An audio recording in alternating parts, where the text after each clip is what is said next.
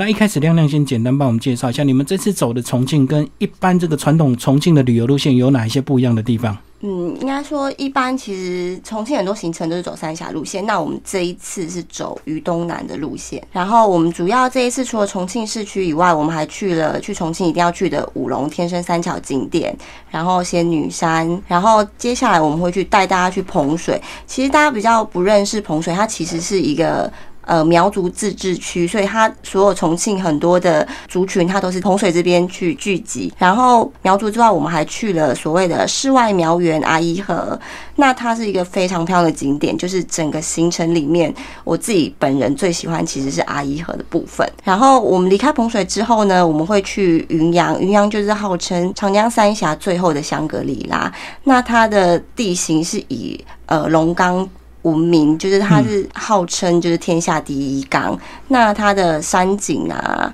然后整个景色都是非常漂亮。然后最后部分我们再次回到了重庆，那我们这一次在重庆市区的部分，我们主打的是网红景点跟文青景点，就是会加入一些年轻人比较喜爱的景点的部分。就是除了以往大家去中国玩的大山大水，那我觉得在所谓的文青网红景点，就是年轻人比较喜欢景点这部分，也是一个蛮重要的吸引人。的地方。好，那这次呢，这个一样从重庆出发，绕了一圈又回到重庆，对不对？然后这个过去我们五龙有介绍过，但是彭水呢，今天是第一次介绍。那是我们就先来，先从彭水开始帮大家介绍。然后你说它号称这个世外苗园，然后有个阿依河。然后它也是一样，这个少数民族吗？对，它其实是一个呃以苗族为主的景点。那我记得我们那时候去的时候，我们有一个那个负责导览的，她其实就是苗族的美女，就是所谓的焦阿姨。对，这个我们等下会介绍。我先来介绍一下彭水这个地方，它其实是位在五龙的隔壁，所以我们那时候拉车过去大概一个多小时，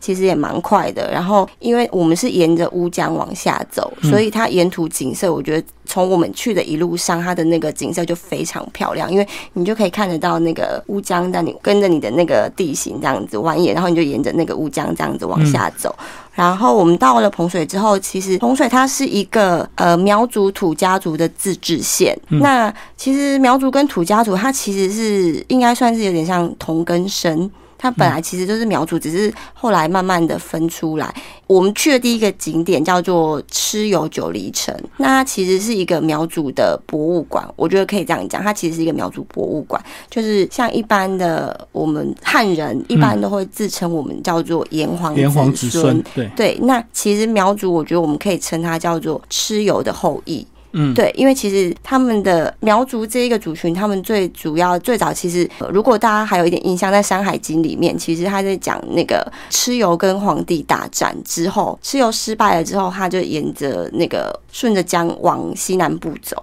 然后就是慢慢那个，就是苗族开始慢慢迁徙到现在的西南方，包括重庆这些地方，它其实就是苗族人的后裔。那所以去了第一个九黎城，它其实就是很多一些苗族文物啊，然后包括就是我们可能比较不认识的一些蚩尤跟皇帝，就是他们所谓那时候的一些历史讯息。然后九黎城这个地方呢，我觉得它其实很漂亮，很舒服。就是它的建筑物，它也是会有介绍呃苗族跟土家族的吊脚楼，那就是他们的传统建筑。那所谓的吊脚楼，其实它就是下面就是一楼是空的，它就是四就是柱子这样支撑起来，然后二楼以上才是就是他们住的地方。我记得我们那时候那个导游就是有介绍，他说其实他第一次去土家族参加婚礼的时候，他那个一楼啊，因为是空的嘛，其实一楼就是他们养动物的地方，是是，所以其实你。你客人睡在二楼，其实是不时可以闻到，比如说猪圈的味道，就往上飘就对。对，因为它下面是一个开放式空间，它就是只有柱子，它并没有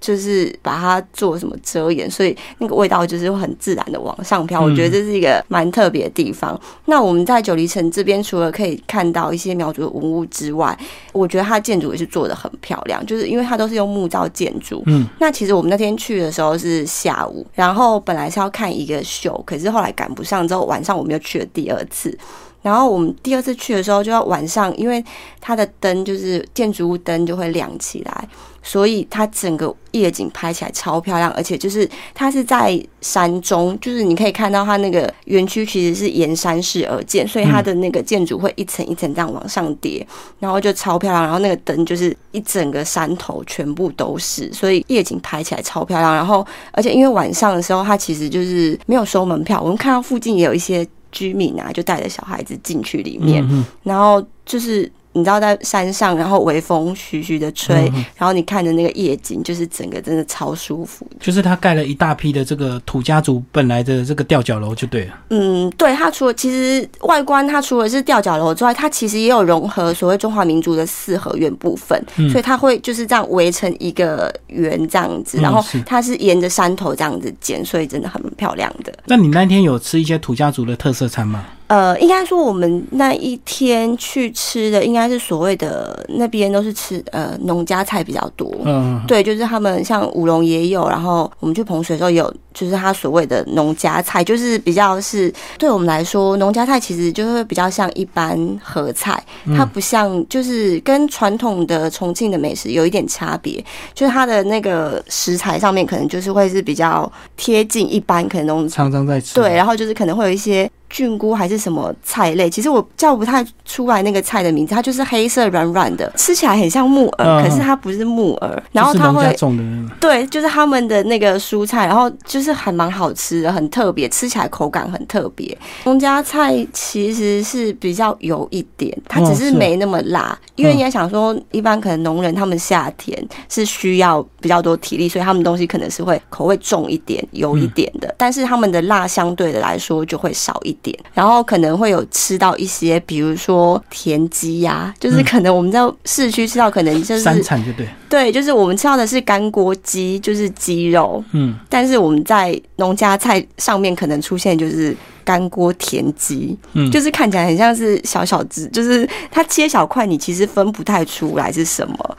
就是如果你不看它的形状，其实吃起来田鸡肉还蛮好吃的。其实，但是你看到那个形状，实在是就没有。你 看形状，你不知道那是田鸡。嗯。但是你吃了之后，旁边的人说是田鸡，然后我就默默把筷子收起来。它切的比较碎，因为有一些它是整只田鸡，还让你看出来，那个手啊脚都看得出来。哦，对，因为他们的干锅用的鸡肉也就是小小块，就很像鸡丁这样子，然后就是切的小小块，然后带骨头，然后下去拌着辣椒花椒去炒。然后他们的干锅有一个非常好吃的，就是他们的他们叫土豆，我们叫做马铃薯嘛，就是他们会是。就是像薯条一样，它会可能是先炸过，然后再下去炒，然后吃起来就很像薯条。就是我觉得这个超好吃，每次我只要去点干锅，然后就是看到那个就会觉得很开心。嗯，那既然到了重庆这个苗族这个土家族的这个一个自治区啊，是不是很自然就是常常会看到他们有一些他们自己的一个传统舞蹈的表演，对吧？或者是像迎宾秀这样子？有哎，我们去九黎城的时候，其实他们有。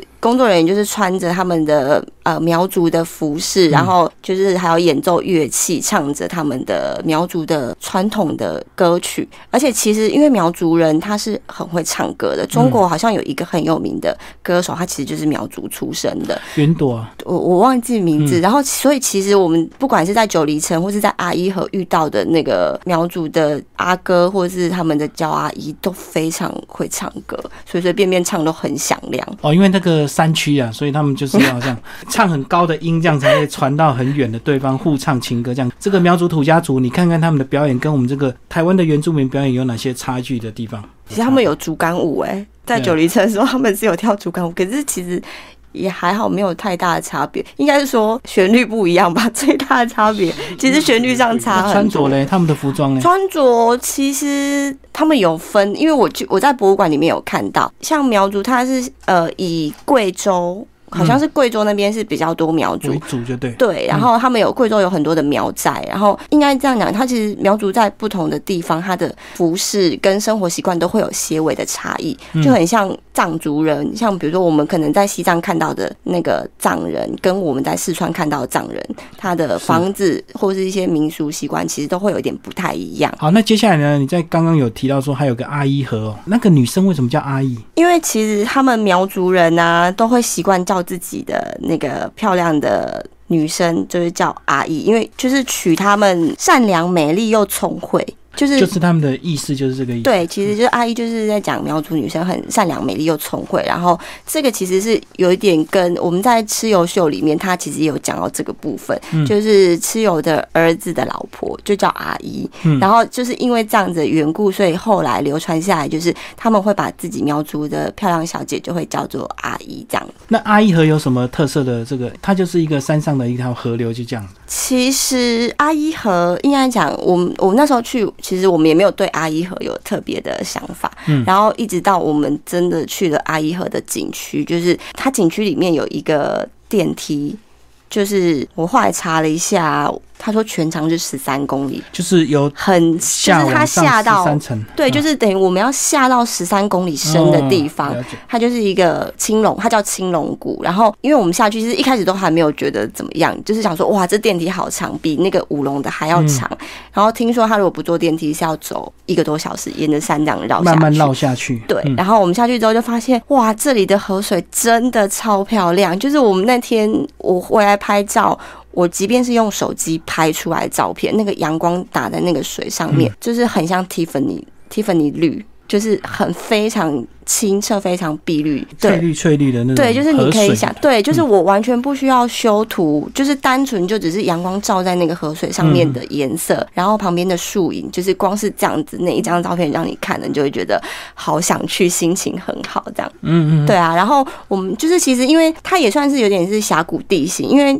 其实重庆有很多的克斯特地形，那它也是一样，就是它下去之后，我们会沿着它的栈道往内走，然后它就是沿着峡谷的两边做出来那个栈道，嗯那我们就沿途看它的那个峭壁呀、然后水流就是这样子一层一层往下流，就是都非常的漂亮。所以这个从坐电梯下去，再走完这个河道，这样子绕一绕，大概要走多久的时间？其实我们因为我们太爱拍照了，就是那景色，我们就会边走边逛边哦拍，然后加上因为最后我们还有去做一个他所谓的竹筏漂流，就是会有由上往下飘。对他就是会有那个导览的焦阿姨跟一个苗族的阿哥在后面划桨，带着我们就是搭乘这样做一小段来回，然后加上我们步行。我们应该是差不多花了三个小时吧，哦，所以算是大景点了。其实没有很大，只是因为嗯景色太漂亮，你就会忍不住走到这里就一直拍，然后就停停走走。其实我觉得快一点的话，两个小时应该就可以结束了啦。快一点的话，因为我们、我们是坐电梯下去，再坐电梯上来，就省掉那个时间。然后还有我还要特别讲，就是你知道我们去的时候天气真的很好，我们在山上的时候还没进到谷底之前，嗯，外面温度大概是三十度，但是我们。到里面就是下到谷底，走出来之后就是哇，通体舒畅，一阵阴凉就对。就是很舒服，就是大概、可能我觉得大概是二三四度而已吧，就是你一点不会觉得热，因为大家都知道天那个重庆的天气是非常热可是你到它那景点里面，你就会觉得真的是世外桃源。是那个河谷够深就对，你们要对，因为，因为我刚刚讲它的电梯是十三公里应该，是透明的，对不对？对，然后我真的拿着那个手机要录影录我做的过程，真的大概是将近两分钟。电梯就要坐两分钟，将近哦，就是我记得是超过一，就是一分半到两分钟中间呐、所以它真的下得很深所以我相信这个有些人他一定不想花电梯钱，他要走的，啊。对 就要走一个多小时對对啊，然后他们自己，我有问，就是其实我们会一边跟那个导览的小姐聊天，她就说他们一天大概就是。要导览两次，就是上午一次，下午一次。嗯，然后有时候客人用走的，他们就是跟着走下来。然后我就看客人的选择就对。对，然后有时候像像我们他们，他就是跟着我们一起坐电梯下来，就很舒服这样子。不知道有没有人选择用跳的，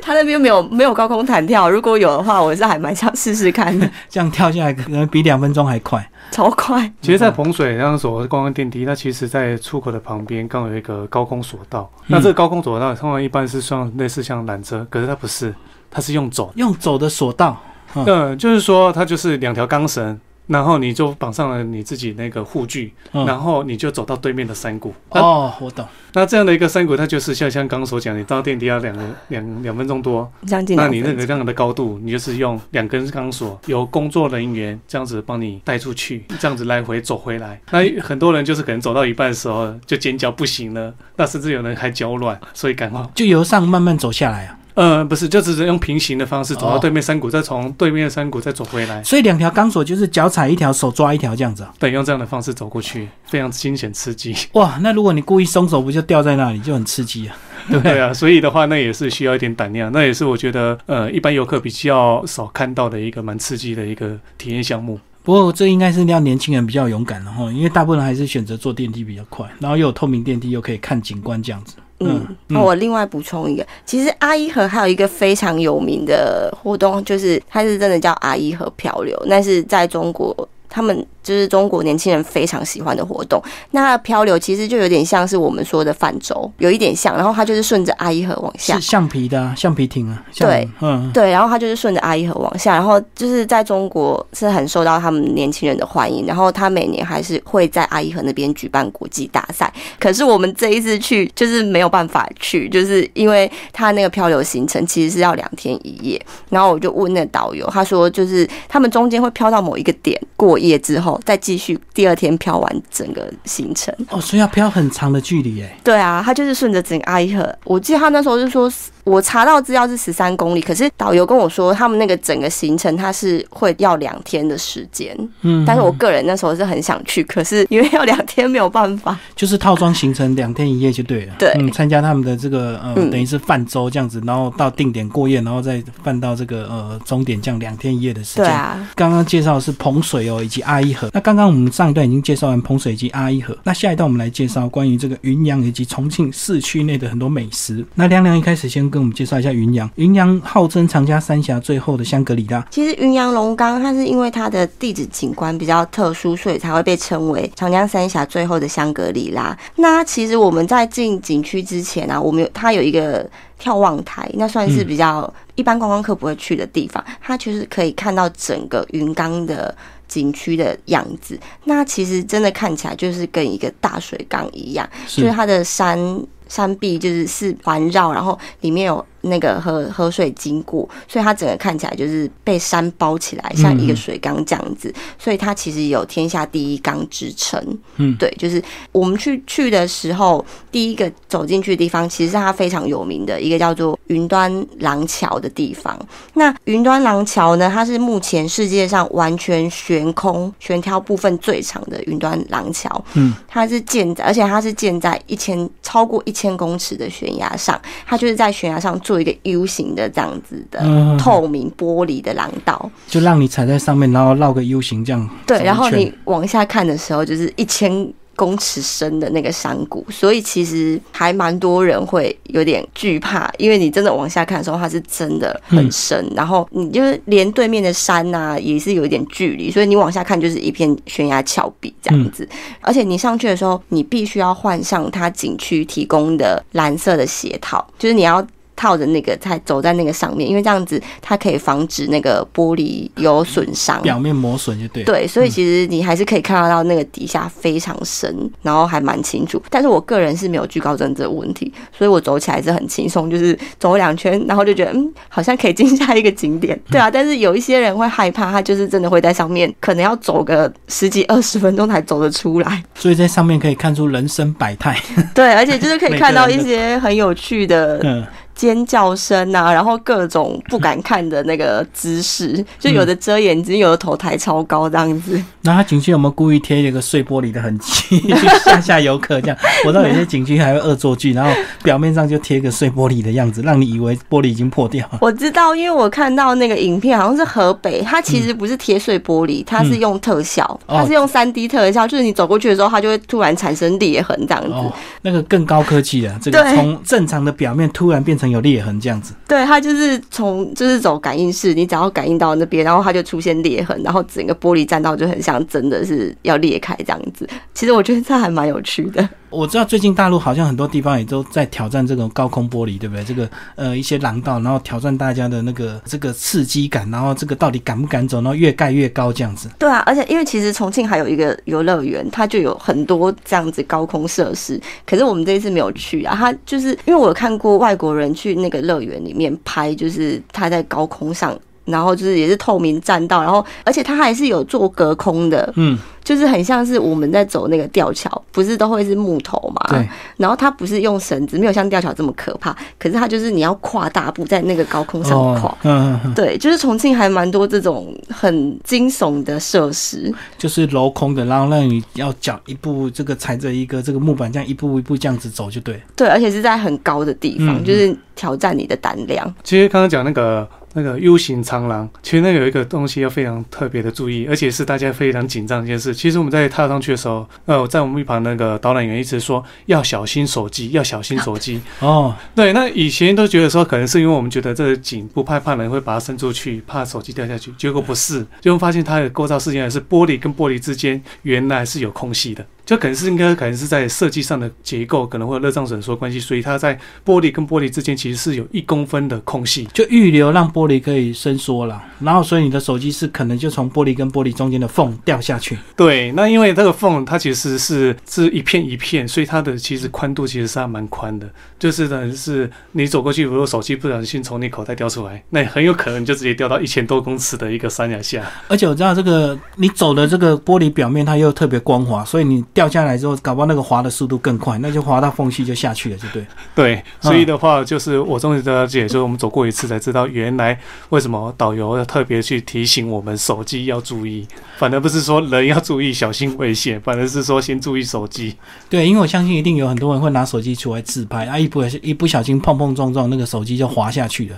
对，所以的话，就是特别在这边一定要提醒各位有那个有趣的民众，一定要特别小心。可是讲到这个空中索道，好像是最早从美国大峡谷那个索道开始之后，大家才开始越盖越多，对不对？就是这种高空玻璃的这种索道挑战你的，包括我们这个高雄好像也盖了一个。对，高雄、南投这些之类都有一些所谓的一些空中走道。嗯，那其实近几年是在大陆来讲，它也是慢慢越盖越多。那现在目前也盖一个说，号称是全世界最大的一个 U 型走道，就在河南。那这个地方还没有去过，但是在网络上其实也看到，其实在大陆这个东西也是越来越行。挑战越来越高的这个山壁，然后去盖这种这个玻璃的空中走道，这样子。对，越刺激的我就越盖，嗯，那就吸引的游客也越来越多。所以这也是可能是一种趋势。不过这个好像走那个玻璃索道，几乎这个都一定要套个鞋套，对不对？因为他是很怕你鞋子有些石头什么磨损，就把玻璃这个损坏。但是其实玻璃应该好几层然后就算你表面磨损，其实它后面应该也下面还是接好几层，不太容易这样一下就破，全部破光光这样子吧。它其实还蛮厚的、欸，它的玻璃是蛮厚的。然后我记得有了，它上面有一层，然后中间是好像是有点是空的，就是变成是结构支架，嗯然后下面还有一层。是是是，对，所以其实你踩在上面是不用担心会有危险。而且像重庆的舞龙，就前几年我们有去那个，就是那个玻璃跳台，那个跳是眺望的跳，不是那个跳上跳 在上面跳来跳去那个跳。但其实，在一开始开放的时候，曾有就是一些芭蕾舞者就在这个的空中平台上面跳芭蕾舞。哦，这一个变得是非常有趣，那也是证明说他这个是非常安全的，嗯所以才敢邀请这样的舞者在上面做表演。其实我觉得走这个其实有一个诀窍，就是呢，眼睛闭起来，只要你眼睛不要看到，就什么都不怕。其实主要就是因为你眼睛看到下面，你才很害怕，对不对？对，所以我说在上面可以看到很多巨高的人，他们嗯做出很多奇怪的动作，就是有的是闭眼睛啊，有的是遮眼睛啊，有的是头抬超高的、啊，就是各种姿势都有。但我觉得最聪明的就是在旁边看别人在前面害怕。然后拿手机录影这样子。对。好，那我们刚刚介绍是云阳啊，这个长江三峡最后的香格里拉。其实它后面还有一段那个玻璃栈道，嗯就是因为前面讲的它是一个云端廊桥，它是建在悬崖峭壁上，然后它是一个 U 型往外突出。嗯那因为我们其实去龙岗，我们真的大概是早上十点十一点去，然后我们一路是走到大概五点才离开，因为中间我们还去爬山。一开始我们本来想说，天啊，要爬山，要爬很久，然后后来其实我们去走的时候发现。还蛮舒服的，因为那天刚好我们去的天气又是有点阴阴凉凉的，所以我们在爬山的时候就是太阳不会很大，然后它的山其实远远看觉得哇。好陡，就是一开始看很陡，因为我们大概不知道翻了几座山头吧，因为就是这样上去下来，再过去，再过去这样子，就是一路这样走。然后我记得它后面有一段，它就是因为其实中国很多景区它都有做所谓的玻璃栈道或是悬空栈道，它就是在他们的峭壁上，嗯。直接做出一个站出去的走道，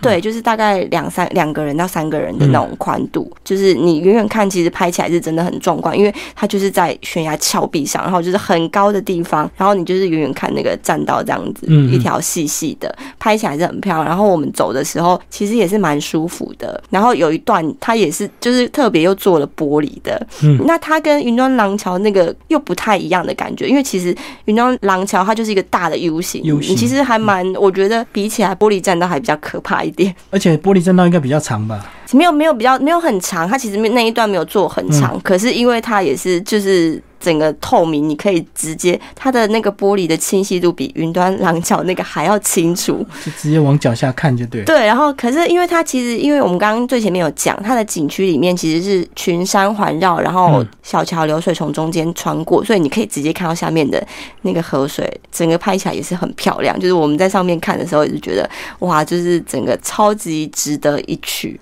今天第二次介绍重庆啊，那刚刚我们这个访问介绍的是彭水及云阳，那现在开始进入这个本节目的重头戏，也是我们亮亮的专长，就是吃货王，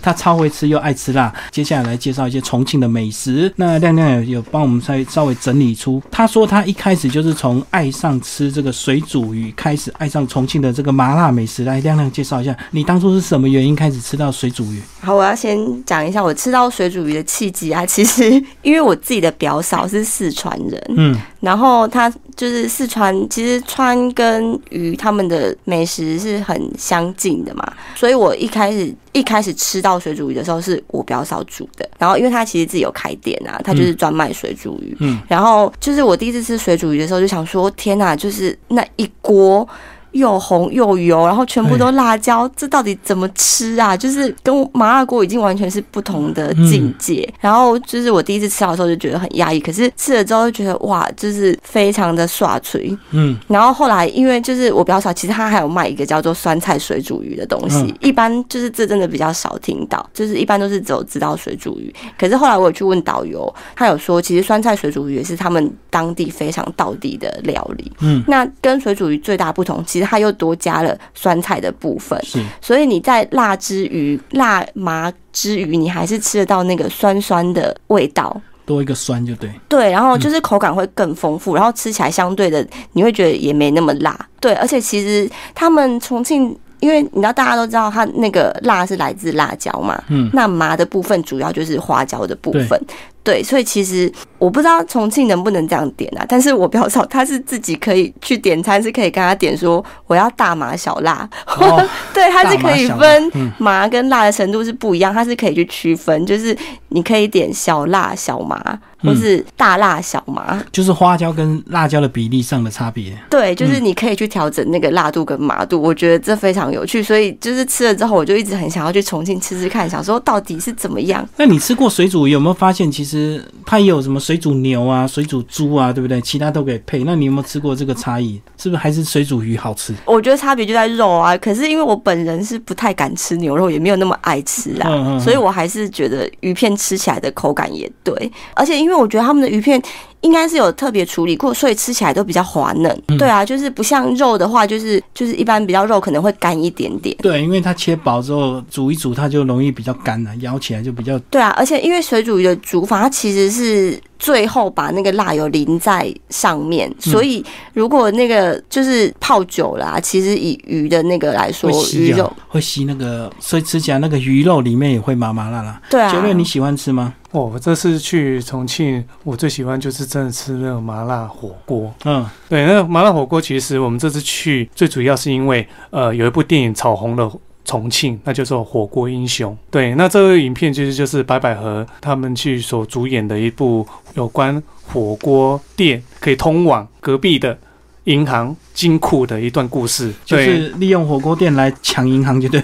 对，那其实其实这中的卖点，它其实是在一个很特别的地方，在吃火锅。嗯，对，因为重庆的火锅，大部分很多人来讲就是就是辣，又辣又麻，嗯甚至是很油。但是其实它有一个最重要的一个精神，是有一个叫做九宫格的传统吃法。那很多人会讲说九宫格，那这个东西它吃的用意是什么？有两种说法，嗯一种人就是说老板好算账，在过去的话，这是所谓的重庆公锅概念，一个锅子那可以很多人一起吃，那这一格是你的，那这一格是另外一个人的，但他其实他九宫格，它下面都是通透的，所以有时候这个人吃什么，隔壁就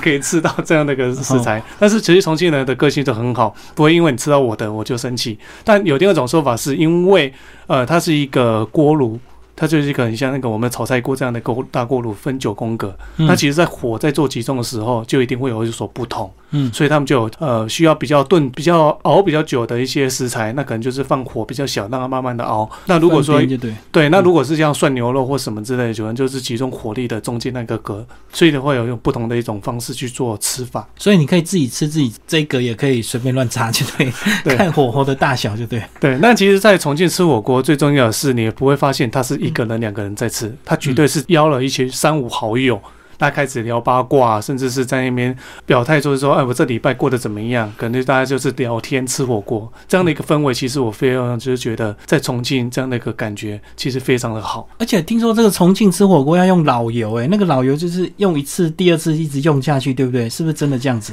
其实就是锅底一用再用这样。其实我也看不到到底是不是老油，因为这是店家秘辛。可是我我们去吃那个九宫格麻辣锅的时候，它端上来之前就是。子辣油结块的样子，对，它就是不是一般可能火锅店我们看到它端上来就是已经煮好，可是它在重庆，它那天我记得它端上来的时候，它其实就是像我们去呃，如果我们去外带那个，比如说买那种密封的麻辣锅底的时候，它其实就是一块一块结块，已经冷冻了，就对它其实它端上来的时候也是这样子，所以你在煮的时候，你就可以欣赏到那个颜色的变化，从本来是有点橘红色对。结块，然后慢慢的有点深色。然后最后又滚了之后，就又有点变浅的样子，其实还蛮有趣的啦。因为我有看一段影片，他说介绍成都跟重庆的差别，成都是用清油，重庆是用老油。那老油就是第一遍、第二遍、第三遍，这个用越多越好这样子。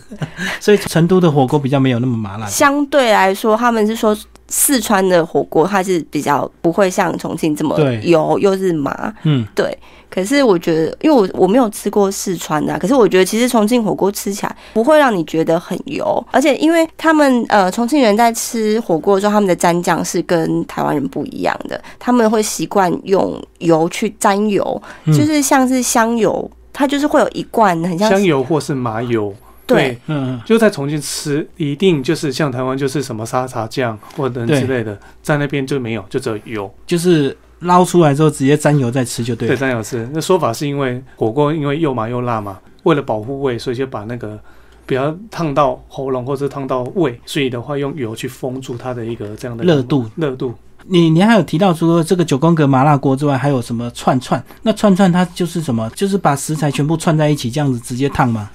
对，串串是我们这次去特别去吃。然后刚我说了有一个叫重庆的火锅英雄创造了火锅这样的一个话题。嗯那串串呢，其实就是从成都这边传过来的。嗯，那就像所说的，其实我们这次吃到串串，味道我们特别觉得更顺口，更觉得舒服，更巴适。原因就是因为它比较轻，不会像重庆那么的重油。对，那其实串串最重要的是它什么东西都可以串。对，那包括像在成都、重庆串串有一个叫做小郡肝串串香，那这才是真正串串的一个由来。那什么叫小郡肝？很多人说这是不是个店名，或者说什么之类？是没错，因为到处去都可以看到小郡肝串串香这样一个店名。但其实小郡干。其实简单来讲，就是鸭肾啊、鸡肾啊，就是家禽的肾、肠子就对，肠子那种内脏，所以它叫小菌干。那那我们这次去，其实最主要我们去吃了一家叫什么呃所谓的钢管厂五区，那名字听起来很长。后来原来我们才知道，原来串串香的大部分的由来是从所谓的钢管厂这个地方，因为以前是工厂，所以很多人就会聚集在那边用串串的方式，在路边开始卖起这样的一个小吃。那演变了到最后，就变成是大家广为流传的一个像吃火锅的这样的一个概念。所以它等于是用竹签把食材全部串在一起，丢在火锅里这样子，然后一串一串这样吃啊。对，那结账怎么结账？其实就是数支的概念，数支只看你数几支，然后就用称重的方式。现在大部分就是称重，大概就知道老板就知道你吃了几支，所以用这样放在结算。所以是也是蛮特别的一个体验方式。在台湾如果串串就是类似像烧烤，所以他们串串是用麻辣锅的方式就对。那有一种说法叫做撸串，一个手字旁再加一个卤卤味的卤，嗯嗯，那叫做撸串。其实就是像刚刚基明哥讲的，就是呃，就是台湾的那种串烤。那串串其实有点像呃台湾的麻辣烫，但是其实应该正确的说法是，麻辣烫是由串串演变出来的一个吃法。那这个我们介绍完这么多麻辣的东西，那会不会有些听众朋友想，那如如果他到重庆他不吃辣，那他到底还有什么可以吃？还有什么可以选？其实我觉得我去重庆最大疑问啊，就是我很想知道重庆人是不是都不吃菜。嗯嗯，就是因为我们我们跟重庆人一起去吃火锅或是串串香也好，他们拿的 always 都是牛肉、嗯猪肉、内脏各种内脏，各种动物就对。就是各种内脏。其实重庆人吃很多，我们还有看到兔头，但是串串的时候跟麻辣锅是没有吃到这个。嗯，可是就是我去重庆的时候，就是我吃到后面就是有点对于牛肉、羊肉跟内脏有点觉得反胃，吃对太多了。嗯而且就是他们重庆人是不拿青菜这种东西的，就是我们去串串的时候，一上桌全部都是内脏跟肉，然后我就想说怎么都没有青菜，然后后来就发现他的冰柜里面是有，只是你看他们拿餐的方式就是都没有青菜。然后我们去吃九宫格的时候也是，就是导游说你们要点什么，他就先画了一轮，画完之后没有青菜。对，所以我就一直很想说他们是不是不吃青菜？可是后来其实后来我就回想啊，我们在这几天过程里面，基本上吃合菜里面多少其实都还是会有一两道青菜，然后一大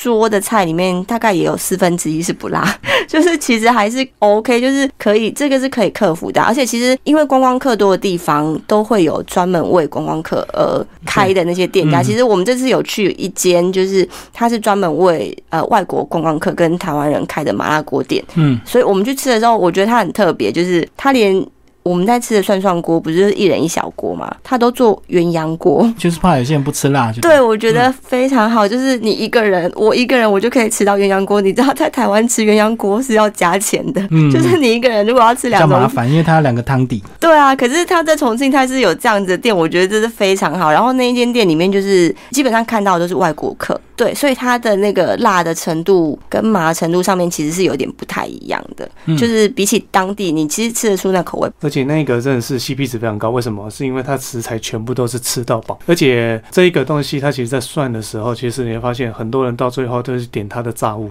因为这个火锅基基本上在重庆吃都还是辣。对所以的话，到最后我们都是点炸物，一直在解腻。炸物至少不会辣的，就对了。对对，那也之后在这时候，我们就疯狂的点了蔬菜。介绍完这个重庆的这个麻辣锅以及美食之外，最后再帮我们讲这个重庆的一些市区的一些特别的景点好吧？重庆的交通就是非常多元，对不对？可以坐轻轨，可以坐空中巴士，然后呃也可以坐缆车、索道什么的。呃，对，现在的整个在重庆来讲，就是因为呃大陆一个软体叫抖音，抖红了中国嗯重庆这个城市，而且现在是听说是一个前三强的一个网红城市。那主要的是现在你可能有时候在假日去的时候，发现好多地方好多人，就像刚刚所讲的，有一个长江索道，对坐长江索道，它可以跨越长江，那这也是整个长江沿岸所有的城市硕果仅存的一座缆车。所以很多情侣，包括很多的一些游客都会坐到这边去坐，大概只有五分钟时间。那主要是去那边感受一下长江沿岸的一些氛围，包含夕阳，那可能也包含旁边沿江的大楼。那比较特别是，这些大楼看一看就到二三十楼，嗯，但是导游却说这些大楼沿江一带的都是属于老建筑，嗯所以都没有电梯。哇，那十几二十楼怎么爬？对啊，所以的话，他们就说，在重庆来讲，为什么有人说重庆出美女？为什么每个人身材都非常好？就是因为每天爬楼梯，嗯，超出来的。那其实有时候人家也说，呃，网红城市为什么这么特别？主要是因为你家的一楼可能是别人家的十楼，嗯，你家的十楼可能是别人家的一楼、二楼、三楼，就有这样的一个有趣说法。对，就是沿山坡盖，所以你如果住在二十楼，你走出来可能是人家的一楼而已，因为你你的屋顶刚好是这个呃人家一楼的这个高度这样子。对，那是喜欢拍照的话，你就可以到那个长江索道去拍所谓的沿江的一个跨江大桥，其实是还蛮值得推荐的。但是因为有时候人因为是抖出来的嘛，就是抖音抖出来的，所以人非常的多。所以上次我们去的话，听说在现场要等一个半小时，所以他常说有些人就是在现场的居民就说啊，你要就是早上早一点来，要么就是晚上晚一点来，嗯中间晒夕阳的人就比较多。就是人太多很难拍，就对。好，亮亮也帮我们介绍一下关于重庆市区的一些特色。重庆市区的特色，其实我想要先介绍一下它的交通部分，其实真的还蛮多很有趣的。嗯就是我们这次去，它有一个很有名的，就是轻轨穿楼的部分，那个也是抖音上面非常红的一个景点。就是对于当地人来说，他觉得这没什么，可是就是在那个轻轨下面啊，就是站了一排都是人，等着那个轻轨穿出来拍照。对，就是看着他从大楼里面穿过去，嗯然后那也是一个中国现在很红的景点。然后其实因为当初这个它这一站是叫做李子坝站，嗯。然后当初其实他们在设计的时候，设计这栋大楼的时候就已经特别要做这样子的规划，所以一开始我们大家都觉得天哪，那大楼这样子怎么住人，或者是会不会被震？就是你睡到、就是睡觉被震醒，或是太吵什么？其实没有，它其实在当初盖这大楼的时候就已经有设有这样子的规划，所以它的六到八楼是已经规划要做，对，就是要特别做轻轨站部分，所以其实一切的设计基本上都已经有把这个考量进去了，所以其实不会像我们想的那么危险。但对当地人来说，就是这是一个很平凡的事情，因为重庆有太多对我们来说觉得很奇妙的事情，但是对一般观光客或是其他省份的中国人来说，就是这样子的景象还是非常值得去拍照。嗯，嗯所以那边那个景点现在也很多人。而且从这个景点继续往旁边的山坡走上大概十分钟一段路程，其实有一个地方叫做飞虎队纪念馆，嗯，这个很特别。我们一开始的时候发现走进去，我们干嘛来看纪念馆？我们不是要去吃下午茶，原来才发现，原来这个废物队纪念馆的二楼是现在轻轨穿楼最有名的一个网红咖啡厅。刚刚是看轻轨从进入到大楼里面去，然后在这边吃下午茶的时候，发现，哎、我的轻轨是从我头上这样呼啸而过。就是你这样抬头看，就看到轻轨穿过去，就对。对，然后这样子来来回回也是成为就是很多就是现在拍照打卡最夯的一个咖啡厅。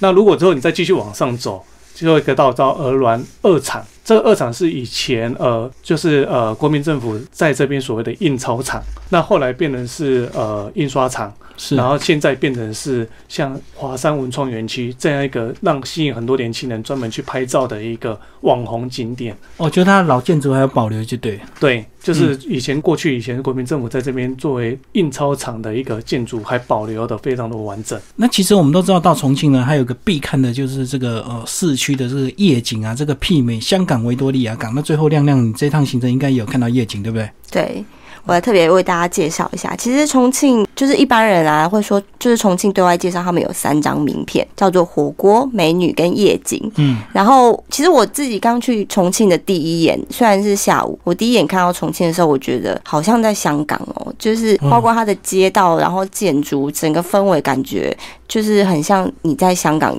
就是。金钟上环那一带的那种感觉，然后后来我们最后的一天，我们其实有特别要去拍重庆的两江交汇这个夜景。其实重庆的夜景，它其实跟香港维多利亚港看起来有一点点的像。但是我觉得它比起来又更舒服，像香港它就是很绚丽，所谓的幻彩咏香江，它就是在维多利亚港的那个建筑大楼打上很多的灯光去做一个灯光秀的结合。可是重庆它本身建筑物上其实就是会有点灯。让它装饰的非常的缤纷，所以你在河边看的时候，其实你就可以看得到那个建筑物不同的颜色变化。然后重点是，我觉得它比起来又多了一份舒适，因为像在香港，你就是。怎么样，你都会觉得不是很舒服，就是不是说不舒服，应该是说你在香港就会有一种你在大都市的感觉，它的步调很快。可是，在重庆的时候，因为我们那时候是特别去南滨路拍夜景，因为重庆有几个比较大的点是可以拍夜景的，然后他们主要就是说拍渝中区两江交汇的地方，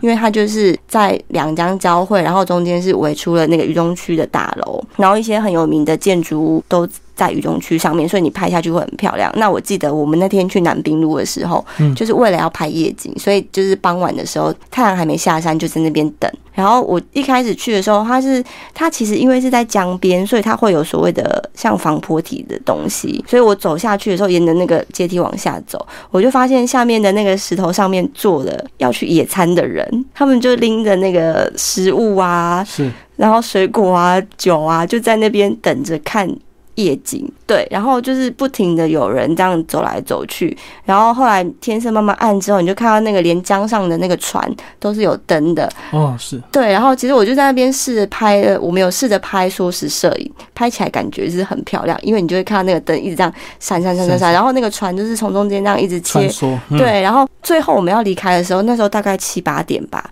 就是我走上从那个河堤往上走，我就发现哇，就是满满的人，有去散步，有对他就是去遛遛狗的，嗯然后情侣散步、家人散步，然后聊天，还有那个小贩出来卖凉粉的，我就觉得哇，就是真的很舒服，就是你知道在重庆生活，随时你就可以看到这样很漂亮的夜景，然后又不像你在香港这么拘谨。而且相对重庆消费应该还是比香港便宜啊。哦，当然啦、对。最后杰瑞帮我们介绍一下，你们经过这一趟的一个踩线之后，你我们回来有没有开发相关的这个行程？呃，有，呃，这样一开始节目一开始在讲的时候，重庆它是一个网红城市。那其实很多人就觉得说，呃，我现在跟了台湾旅行社的团，或者说我自己自由行，发现我在重庆市区想要一览刚刚我们所讲的所有的网红景点，真的很不容易。所以我们这次也特别的规划了一个五天行程，那也是针对这些重庆市区的网红景点跟网红餐厅，嗯全部在这五天的时候可以让你玩得非常的尽兴。那也像刚刚所讲的，刚刚所谓的蓝山一棵树在那个夜景，那其实栏杆一棵树旁边它也有所谓的栏杆一棵树，可以容纳一千多人的网红火锅餐厅。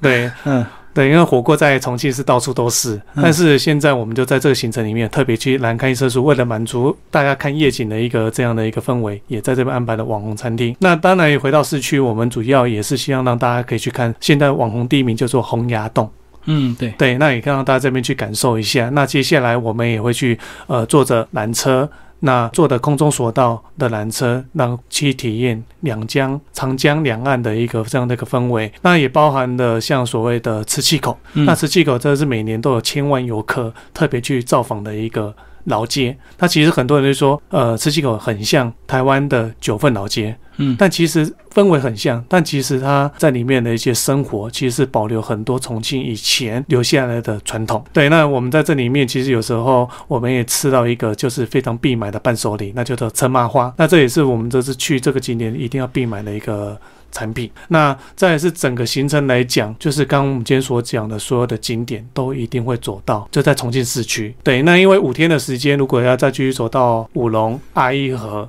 或者说像云港的玻璃长廊，那可能你就安排的是八天的行程。那这个在网站上面各家旅行社其实很多都可以找到这样的一个景点，但是全部集中在网红景点的行程，我们会预计在十一月的时候会做上架。那这也是算是首卖，也算是比较属于独特的产品。等于是五天这个深度游重庆就对了，然后都是一些年轻热门的网红景点这样子哈。那如果你要再到重庆其他的景点，就要参加更多天数了。所以你们现在主打就是未来要推这个五天的这个网红景点这样。